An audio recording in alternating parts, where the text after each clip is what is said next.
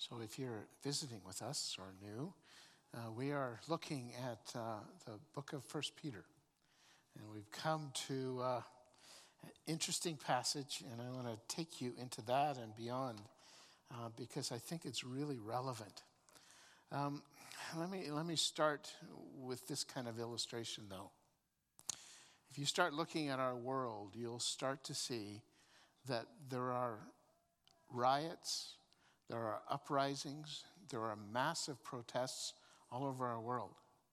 If you go, if you go to the Netherlands or to Brussels or to France, there's thousands and thousands, even this, this weekend, gathering, protesting what the government are doing about, our, about their farmers and, and the farm community and all of those things, the, the fertilizer and all those kind of things. If, if you, uh, if you went to uh, uh, Brazil, you would find that there's all kinds of people uh, rioting and complaining about uh, uh, what would seem to be a rigged election. A man who had been put in jail was brought out of jail and, and won by a hair, literally, and many of the people feel it was fixed. If you go to Israel, there's protests all over the place about, about the, the new prime minister and, and how he's moving them away from to, into a totalitarian state. Um, if, if, you, if, you, if you go to the Ukraine and, and, and then Russia, we see that conflict that's been going on for an, a year now. And, and the problem is, many people are talking about how outside nations, outside those two, are, are keeping putting their fingers in and dabbling with. And, and the literal result is thousands and thousands of Ukrainian soldiers and Russian soldiers have died. We could go on. We could talk about the Canadian truckers. We could talk about Taiwan and, and China. We, we could talk about uh, protests that are happening even in Washington, D.C., about anti riots. There's a theme, though. There's a growing theme, and it's, it, it probably has always been here, but I, have in the last couple of years, I've become very aware of what that theme is, and it's a dissatisfaction with governments. There, there seems, and, and I may be wrong here, but there seems to be a, a movement in especially dem- democracies, a movement away from um, democracies and the people speaking and all of that to almost a totalitarian state where it doesn't matter what the Constitution says, we're going to do what we want. It doesn't matter, it doesn't matter uh, what the rules are, we're, we're going to break them and, and talk about no consequences. And, and, and it just keeps going on more and more and more. And, and there's almost uh, become in our culture this hypersensitivity on both sides that we need to support our, our, our leadership and the choices they make. And uh, no, they've got to start make, being account. And, and most of us, if not all of us, have been caught somewhere somewhere in the middle trying to figure out how to respond. I want to talk today, today about politics. I want to talk today about government. Now, some of you have been brought up in, in, in, in churches that say, well, churches shouldn't talk about that. Actually, that's a secular, theo- secular theology that years ago, especially in Canada, sl- slipped in that said that we need to separate, and, and the church has no voice in the culture. And the culture will just leave the, the Christians alone as long as it's just individual.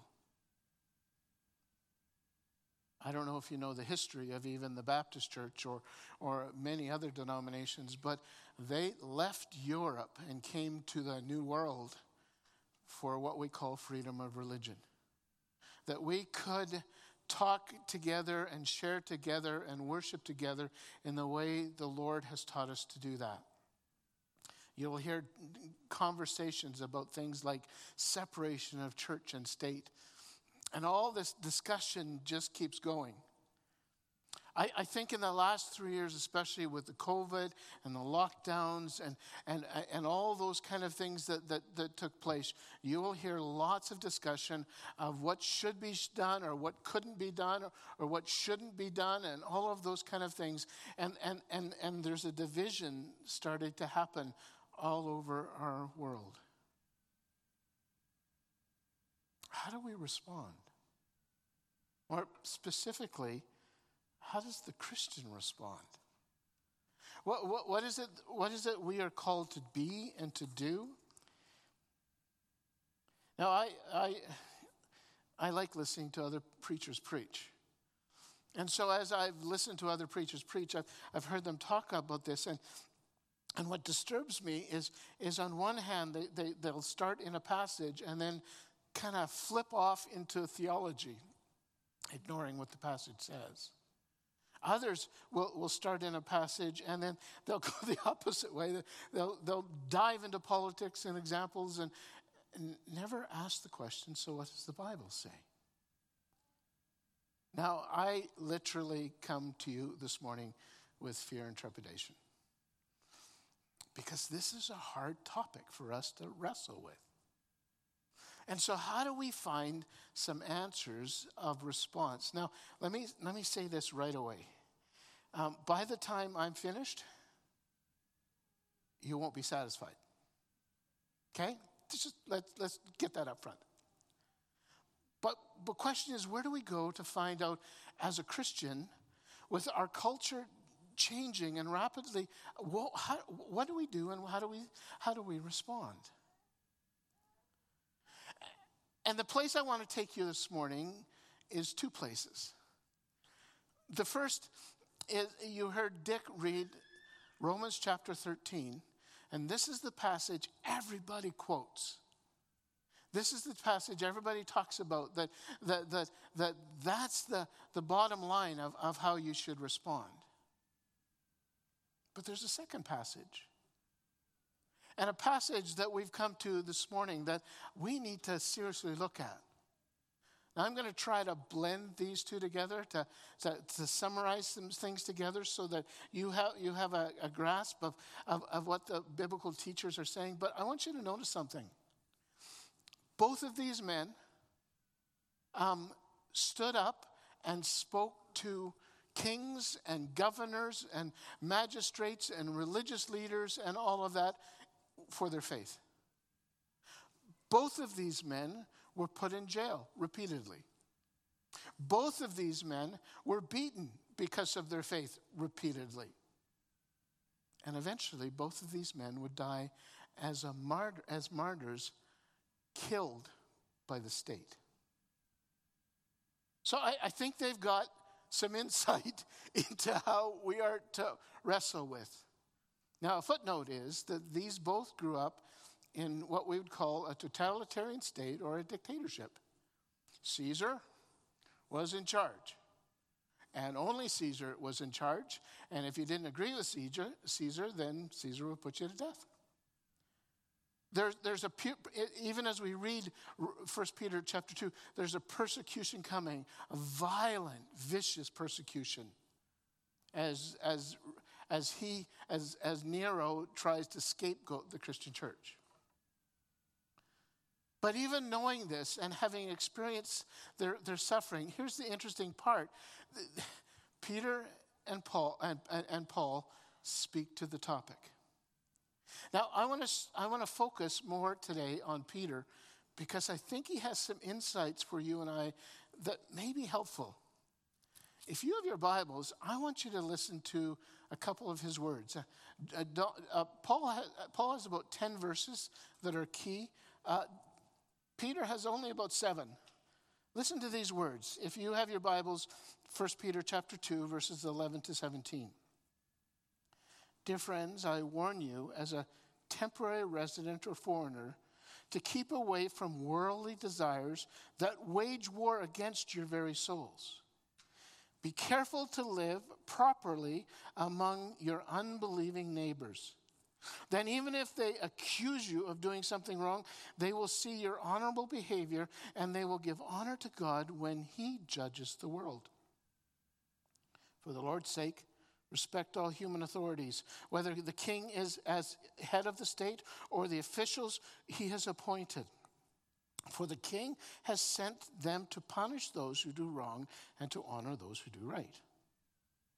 It is God's will that your honorable, li- your honorable lives should silence those ignorant people who make foolish accusations against you.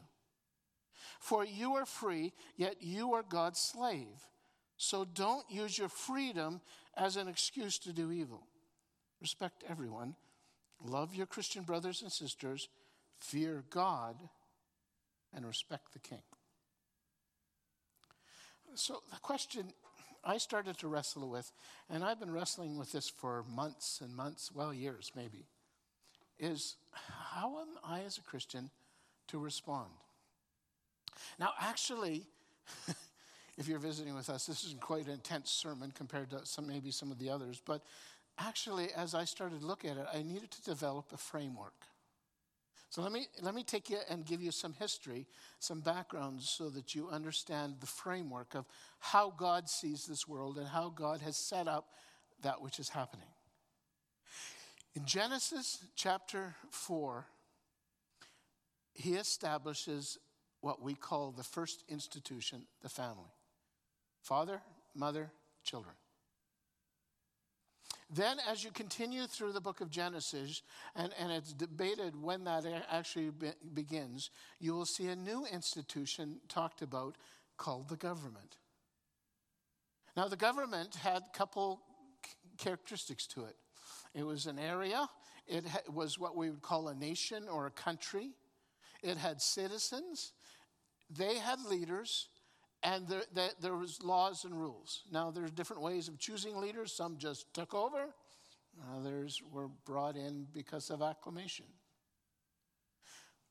But here's what's interesting both Paul and, and, and, and Peter call this an institution, something God has created.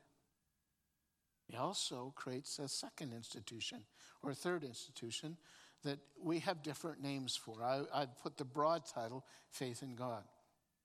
Now, let me make a comment. These institutions are made and designed by God to function on their own. They have their own authority and accountability before God.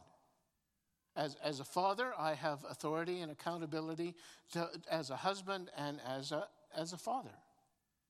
Um, the government have authority and accountability too, and so does the church what's interesting is that we're living in a culture right now that, especially the government, is trying to break into and take over these other institutions. I don't know if you know some of the movements that are out, but one of the movement is that the government wants control of your children. They want, it, they want through the courts to take it so that as a parent, you don't have authority over your own children. And I give you numerous examples of that. But over the years, there's also been a time when the opposite, uh, the, government has tried to move into the church. And sometimes church leaders have done the opposite, using the state to punish other Christians they didn't like. And so these institutions, whenever you step over the boundaries, creates problem.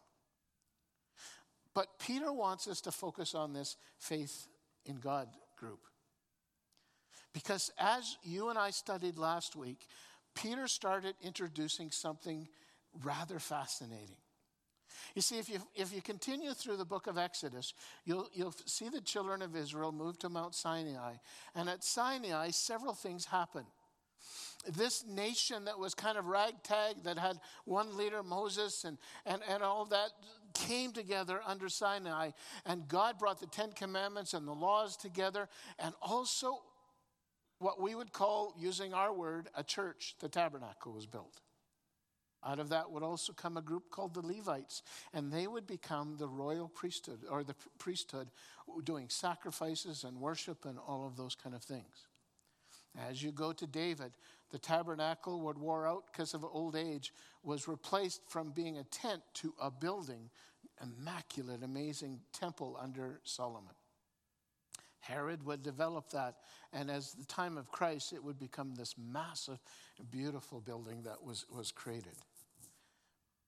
But Peter focuses beyond that.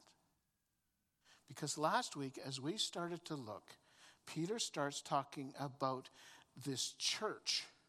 And that's the, the new name that you and I use all the time this, this house of God that, that, that, that has been gathered and put together. Last week, we talked about how, how this house of God was founded on a cornerstone, Jesus Christ. and that every believer, you and I, were living stones, that's the expression used, and built into a holy, sacred house. And we were also given a title of royal priesthood, God's children, the king's kids, and servants of, or ministers of Jesus Christ. Now, as, as you and I hold that, I want, you, I want to take you even more deeply into this because Peter does this strange thing that Paul actually doesn't do. Peter starts to emphasize this fact that this group, this church, was made up of strangers in this world. He will repeat this three times. He'll start his epistle that way, saying, God's elect strangers in this world. He will later on in, in the first chapter talk about it again, who live lives as strangers here. And, and, and, and then as he enters this passage, he will talk about us being aliens or foreigners or people from other lands. What, what's he trying to communicate? He's saying that as, as you and I became Christians, several things happened. Christ became our cornerstone, our solid rock. We entered the Christian church, this living house of God, and, and that we became representatives of who our Lord is to this world. Our citizenship was put into heaven. We, we, we were strangers here because our citizenship and our King and our Lord was there. It's kind of like you and I are foreigners now in this land wandering around. Paul would add to this and use these languages, saying, You guys are citizens of heaven and ambassadors of Christ. Now, let me play with this for a minute because I believe this is significant as we wrestle with this topic.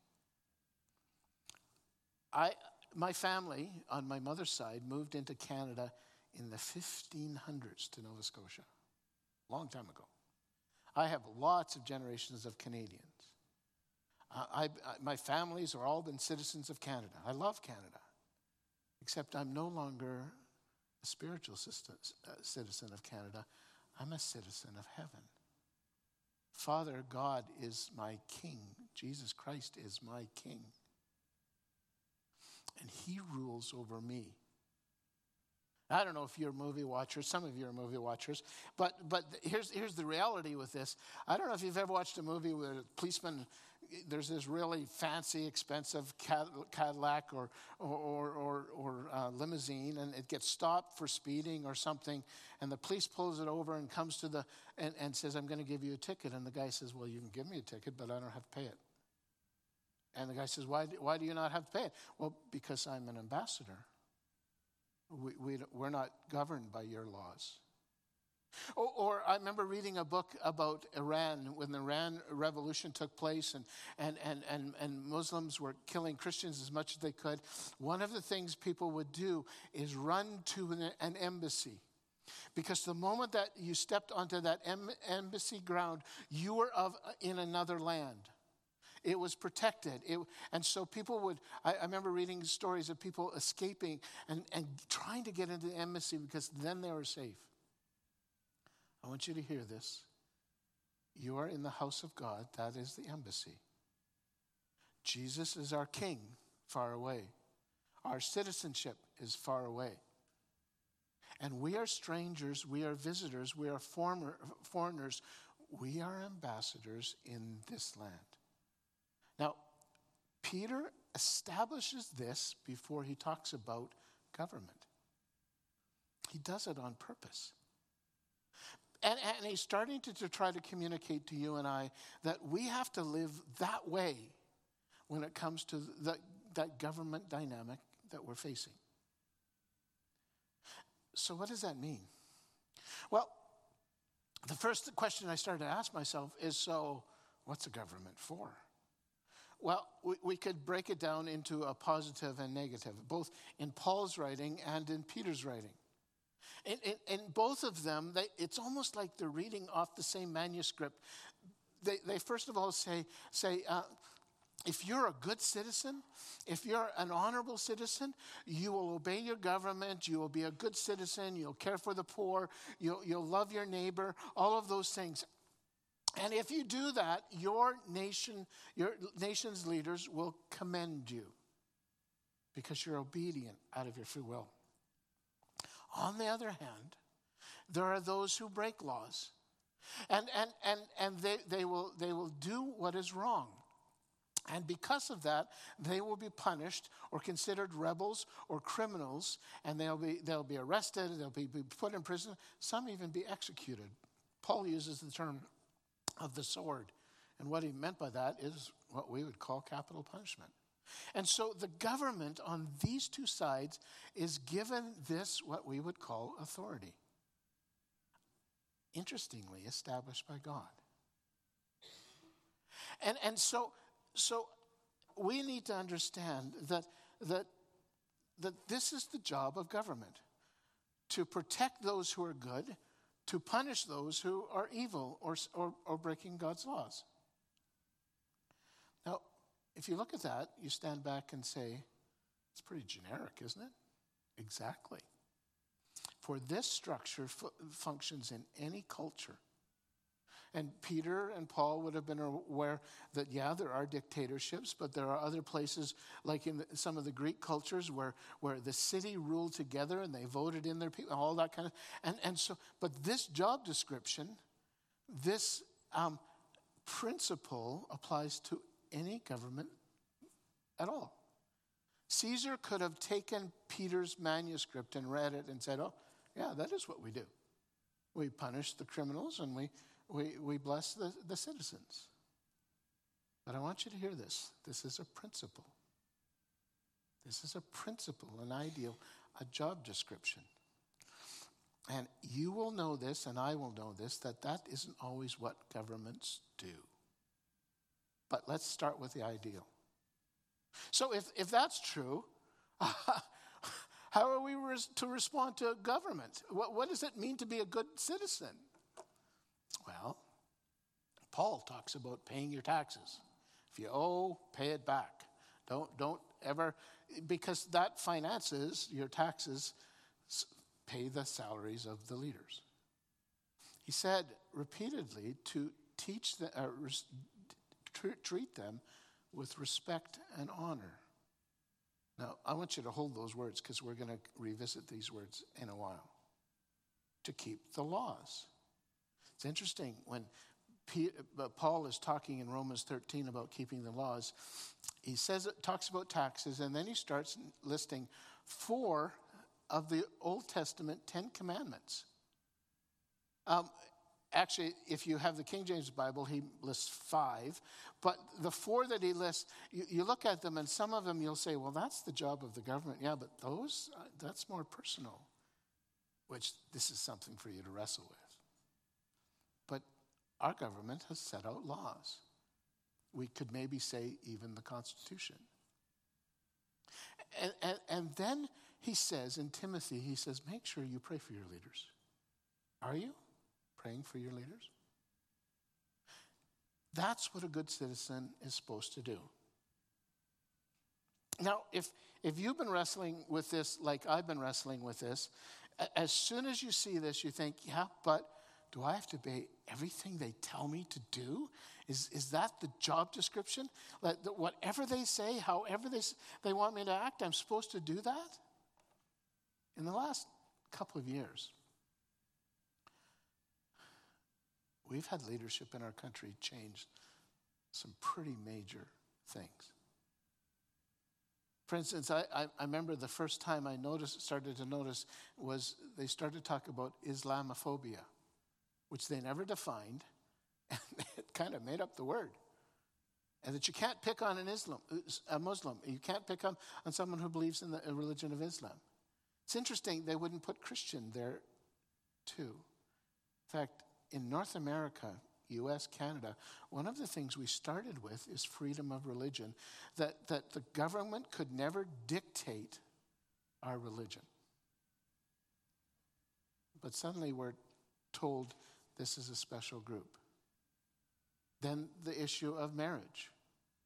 a, a, a definition of husband and wife and marriage, which has been in our world for centuries, for thousands of years, in thousands of different cultures, suddenly they decided they could redefine. And gay marriage was brought in. Then things started to shift even more about um, things about homosexuality, for instance. That you could convert from a, a, a person who was drawn to the opposite sex to a person drawn to the same sex and, and, and they could convert that way, but a therapist or a pastor could never ask them to go the opposite way. It's against the law. Then there's language, transgender language. In fact, there's the definition of transgender the idea that the Bible says there's God created a man and a woman, and suddenly our world is talking about this spectrum, even though there's no evidence of that. And suddenly you and I are living in a world that's like, how do we respond? How do we, how, uh, what do we do as Christians? Just say, good, this is great because we're supposed to obey the government? Well, most of you know that's not true. In, in fact, I could take you, and I've just got a couple examples, I could take you throughout Scripture where godly, mature, Bible taught believers said to the government, We will not do it. We, we are disobeying you. We, we, you may say we're supposed to do this, but we won't do this. It starts in the book of Exodus, where, where Pharaoh says, I want you to kill the boys, the Jewish boys. And the midwives said, No, we're not going to do that. In fact, they, they, they intentionally lied to Pharaoh to protect these newborn children. So the government said one thing, the believers said, no, won't do it. Then you jump into Daniel, and Daniel's really kind of fascinating to watch. Because there's some stories that we will jump in and say, oh, yeah, I, I'm for that. And others, like? It starts off with Daniel 1, and, and the king's table's laid before them, and it was yummy, but it wasn't Jewish food it was considered unclean. Now, who was Daniel? He was just a young kid. He, he, he had just come several hundred miles from Israel in chains. And, and they thought he had some abilities and he had some royal blood. And, and well, maybe he could become one of our governors. We'll, we'll, we'll turn him into a eunuch, which probably is what they did. And, and, and then we'll train him and he can govern. And Daniel looks at this table and he says, not going to eat it. Who are you to tell us you're not going to eat our food? We've conquered you. Your God let you be defeated, and you're obeying your God? You notice Daniel's response is let's put up a test and we'll see. Brilliant response.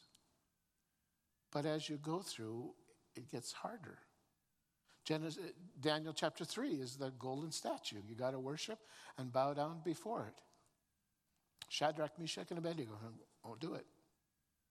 Well, you're going to be killed. Still won't do it. Even to the point that they were thrown into the fiery furnace. Now, I'll, I believe when they got into when they were getting thrown into the furnace, they did not know that God would protect them. They said, "We will die for our faith."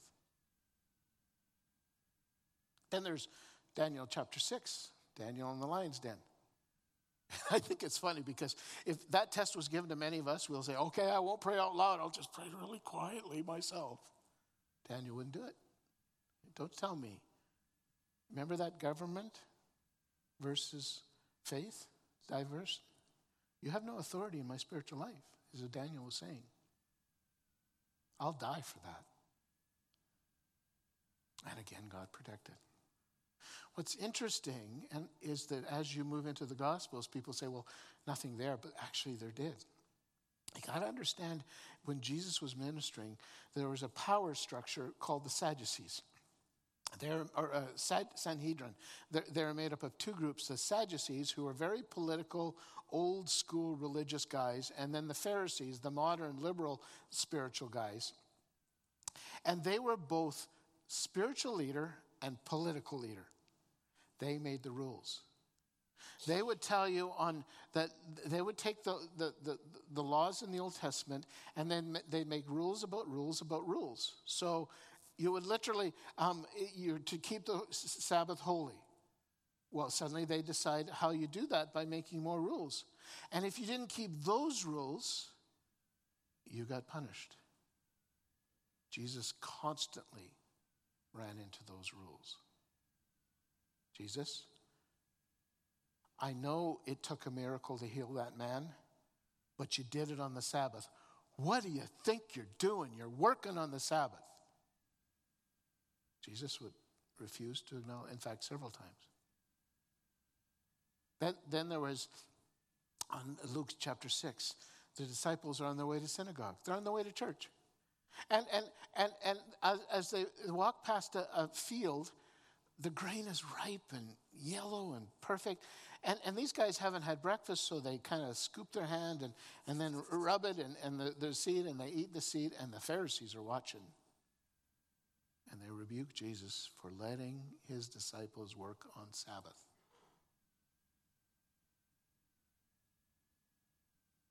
Now that's interesting. Because Jesus could have said, Boys, you, you know the rules. Stop eating the grain, would you? But he didn't. He challenged these laws. So, so although the government has been established for us and, and they have these two areas of responsibility, the, the truth is that there are times as Christians that we must obey and must honor and must respect. There are other times that we cannot. Now, some of you are saying in your head, well, yeah, but we're talking about big things. Like, like what about denying Jesus is Lord and Savior and rose from the dead, and all, or, or denying the Trinity, or, or the big things? Daniel refused to submit over lunch. Jesus refused to f- follow the petty rules of legalists who are trying to manage everybody's life. So, how do we respond? Well, I'm going to take you to a place that may be uncomfortable for you because some of you have heard at this point people reflect on Romans chapter 13, verse 1. It's the very first of what Paul wrote about government. And he said, Everyone must submit himself to the governing authorities. And, and, and so most many Christians will take this and say, say, this is what it says, this is what we have to do. If our government dem- demands that we do this, then we do this. Well, what if the government's wrong? If the government demands we do this, then we do this. But look at the phrase again. Took a long time for me to kind of work through this. Peter has a parallel to this, similar. What's interesting is he uses this word submit. Now, uh, let me take you a little bit deeper. First of all, I want to suggest to you this is not a command. I think this is a principle. What's the difference? A command is it's been given, you must do it. A principle is okay, we've been told this, Lord, how should I do it? It's more optional, and I'll explain that in just a sec. But here's what's interesting as I'm going through, I don't know if you've done a lot of what we call hermeneutics, the breaking down of a passage and looking at, and, and, and one of the things you do when you do hermeneutics is look at what's there and what's not there. Not once in Paul's writing, not once in Peter's writing, does he ever say, Are we ever commanded to obey the government? That word obedience or obey is never used. You got to understand that's intentional. The word that is used is submit. But what's even more interesting about that word is when you go back to the Greek in both Paul and Peter, they use a different nor- word for submit than what's normal. We're going to next week start talking about slavery and, and, and, and employment and all of that. And, and Peter will use this word submit again and again and again. But whenever he uses it, he uses a different kind of submit. It's a military word, not a slave word.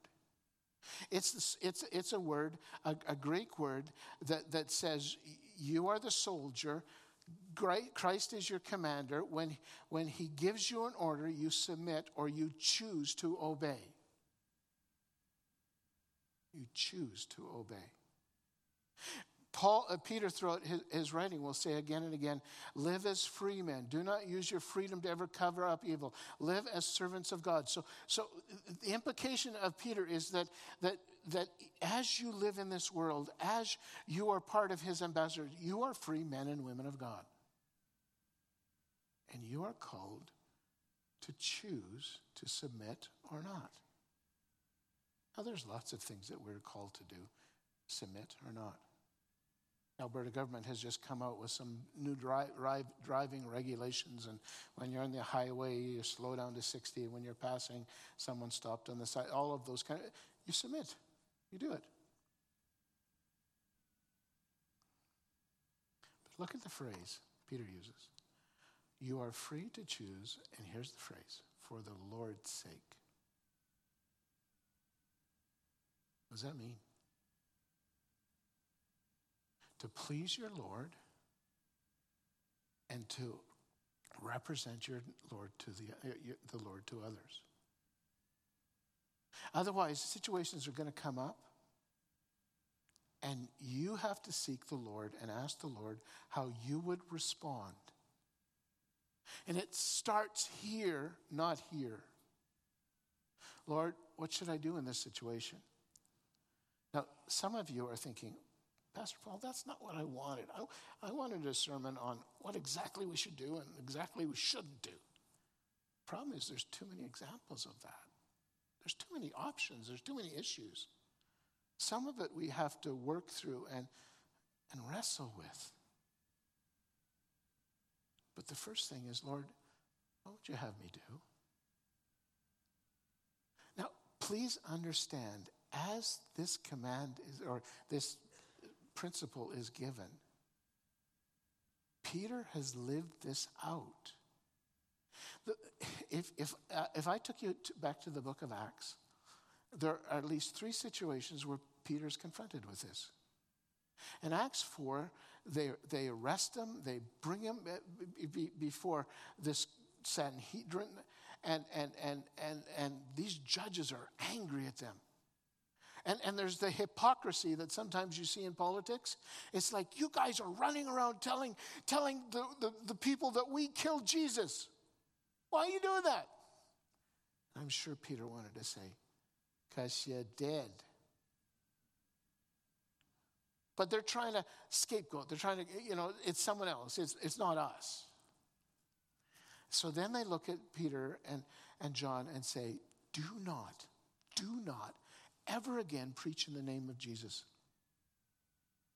Peter's answer is Do you think that God wants us to obey you rather than him? Do you see that? I'm a citizen of heaven. Jesus is my king. I am a stranger, an ambassador in this world. I answer to him first, not to you. chapter 5. They arrest him again, throw him in jail. And, uh, um, and, and, and actually, we find that actually he was flogged. They took sticks and they pounded his back until he could probably hardly get up. All the disciples. And then they said, Don't preach Jesus. So not only were they arrested, not only were they put in jail, they were, they were persecuted or flogged, and then says, Here's the command, don't do it. Peter answers again we must obey God rather than any human authority. Human authority is exactly how Paul defines government. So there are times when you and I need to disobey. Later on, Peter would be uh, arrested again. Um, and probably the plan was to have him killed. Angel of the Lord releases him and he takes off. But Peter was willing to die for his faith in obedience to Jesus. My question as I've been working through this is okay, so I'm an ambassador of Jesus Christ. I am part of the house of God here on this earth. Jesus is my cornerstone, Jesus is my king. Although I may live in this culture, I may be a physical citizen of this culture, my citizenship is in heaven, and my obedience is to my King of Kings and Lord of Lords. There will be situations that will come, and the government will say to me, Do this, and it's fine, so I will do it. But there are other times that the government will order me, and I will say, I don't know about that. Lord, what do you want me to do? And then there are times when we'll say, No way. Most of you have heard this story, but as the Christian church expanded in the Roman Empire, the Roman Empire was multi religion. Like you could have 37, you could be involved in 37 different religions and go to different temples every diff- different day and all of that. But once a year, you had to go to the Roman temple, Caesar's temple. And you had to walk in, and, and you had to, and there was a cauldron, a hot burning cauldron. And, and what you had to do is go, and there would be a bowl of incense. You had to take just a pinch of incense, walk up to that cauldron, and drop the incense in, and pff, the smoke would go. And then you would say, Jesus, or Caesar is Lord. Now, you recognize already that the testimony of the Christian is Jesus is Lord. There are Christians, many, many, many Christians in that day who went to the Colosseum and died for their faith horribly rather than a pinch of incense. Every time I think of that story, I keep thinking of a, but Lord, how many times have I compromised that little bit rather than kept the faith? Now, this, all this information led me to the question Peter, what's your point? Like, why are you writing about government? Like, why is this so important to you? Like, what's your real focus of this? Is, is it about obedience? Is it about submission? Is it about uh, my citizenship? What, what is it about? And Peter and Paul actually don't leave us in the dark. In Peter, he starts to speak to us about abstaining from sinful desires. He says, You're going to be in this world and it's going to tempt you and it's going to draw you into doing things that are unrighteous and God says not to do. And as a citizen of heaven, you shouldn't do. And, and Peter says this, and the enemies of the church are going to be watching you. They're going to be watching what you do and what you say and how you do it and all of those things. They are looking for reasons to accuse you of hypocrisy. Yeah, he says he's a Christian. She says she's a Christian, but not really. And then he says an interesting thing. He says, live such a life that that when Jesus comes again, these critics will praise you and I and, and give glory to God. Yes, they were obedient to Jesus, their King, the whole time. That your lifestyle will silence the ignorant talk of foolish men. And that you will be identified as living as a servant of God.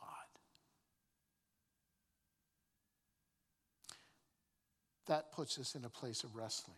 You see, there are laws that you and I can obey, probably most of them.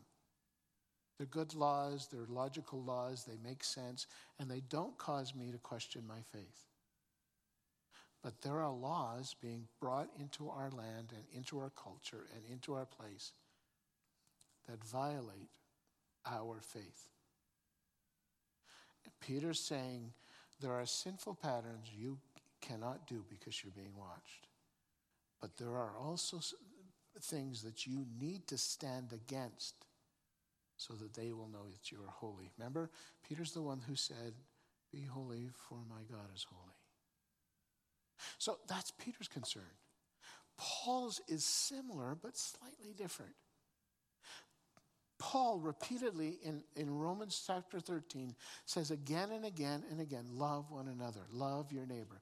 Love does not harm your neighbor. Therefore, love fulfills the law. And, and, and, and then he ends with Romans chapter 13, 14. He says, clothe yourself. Remember that putting on the coat? Taking off a sinful coat, putting on a godly coat. Clothe yourself in, with the Lord Jesus Christ.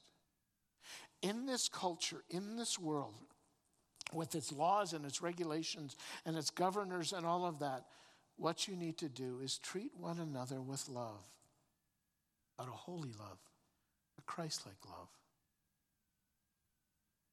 I need you, he says, to live a life that reflects me. As you watch Jesus, he would tell the truth, he would tell it in love, he would tell it straight, he would tell it with compassion. Rich young ruler comes and says, What do I need to do to get to heaven? Jesus looks at him and realizes he is totally bound by greed and money and wealth. And Jesus says, Give everything away and come and follow me. And the boy went away sad because he was very wealthy. Jesus, in love, spoke truth. And so uh, Paul is saying this to you. And Peter's saying, I want you to live a holy life that's beyond attack. And Paul is saying, I want you to live a holy life that expresses the love of Jesus. Now, this doesn't answer maybe lots of your questions, but I want to give you a couple just comments that I've been wrestling with, and I probably could have given you 400 comments, but let me give you about five comments about this issue because I think we need to mention it. The, the first is that one of the things Peter's getting across is that you are a citizen of heaven and that your calling first is to serve your king your calling first is to serve your king. There's going to be other rulers, there's going to be other governors, there's going to be other magistrates that are going to want you to obey them. But if it stands in defiance of him, you don't do it. I think one of the things that Peter's given us is this sense of, of where our home is and where our identity is and where our citizenship is and where our family is and where our king is. But on the other hand, he says, I want you to treat authorities with respect. A couple of years after I graduated from college, one of the guys who was a couple of years ahead of me um, was in Calgary. Um, and those were the days of abortion clinics being built all over the place. Those were the days when a, an individual called Morgentaler uh, was going around building those. And he, he, he was loved by, by the left uh, and hated by the right and all of that. But one of these individuals I went to college with heard Morgentaler was flying into Calgary Airport and that, that, that he would be walking through the airport. And so he planned his strategy really clearly. And, and when Morgentaler was walking through and the reporters were around, he ran up with a bottle of ketchup and sprayed ketchup all over Morgentaler, just dripping. And it was a statement about abortion, it was a statement about blood, it was a statement, all, all of those things. But I was embarrassed as a Christian. This young man and I have the same values, I believe, in life. But are we treating our leadership with respect? I think that's a challenge. I think it's a challenge for me. I think it's a challenge for many of us. Respect and honor. You don't have to agree with, you don't, don't have to obey, but you have to treat them respectfully. The third one is more an observation I've been journeying through myself. I'm a person who believes strongly in fairness. I believe in justice. I believe in right and wrong. I, I, I want to see how that person who's done such wrong is brought to justice and publicly humiliated and, and, and, and sin named and all of that stuff. And I've come to the understanding I won't see that. You ever heard a politician apologize? Listen to our federal people. I have to come to the place that justice is not in my lap, it's in God's. In your sermon notes, if you have them, there's a, passage that I've written down that justice is the Lord's. I have to give that up. I have to speak truth. I have to stand against wrong. But when it comes to the ultimate judgment, they will stand before God. They will. And there will be a great right, white throne, and everything they've done, both in public and in secret, will be exposed. And they will be judged for that. And I have to place my desires aside and let God be in charge. Next thing is I want to s- suggest to you is that we need to be ambassadors. I think we need that mindset. I think that's what Peter's talking about. I represent Christ here in this world. I love my country. I'm a citizen, all of those things, but I'm a citizen in heaven first. My king is Jesus. And the question is in the political realm, how do I represent him? Now, there's some words we could study. I could talk to you about light, I could talk to you about salt. But here's what I want to suggest to you, and some won't like this. I don't think we have the option anymore as Christians to be silent. I do not believe that anymore. I think there's so much rot and there's so much sin, and there, there's the, the ideologies are flying all over, ludicrous ideologies. And all of those are being stacked together and it will come against the church. I need to speak now. Are you? And the last is a phrase that comes out of Scripture. Jesus said it. He said, Render unto Caesar what Caesar's, and unto God what is God's.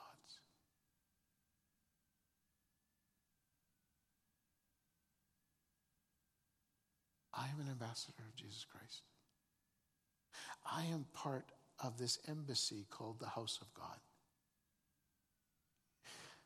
My leader, my king, is the rock, the cornerstone, Jesus Christ.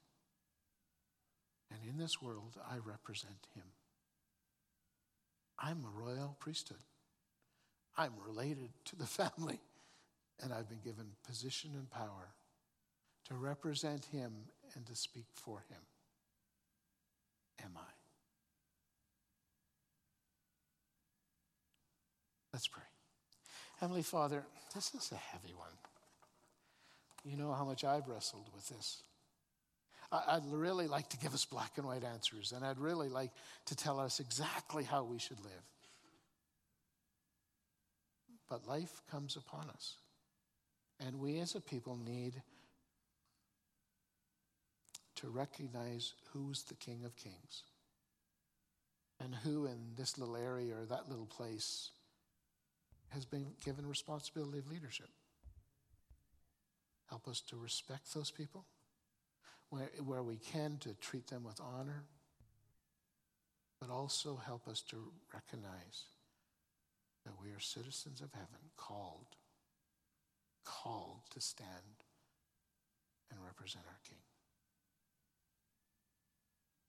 I'd ask this in Jesus' name.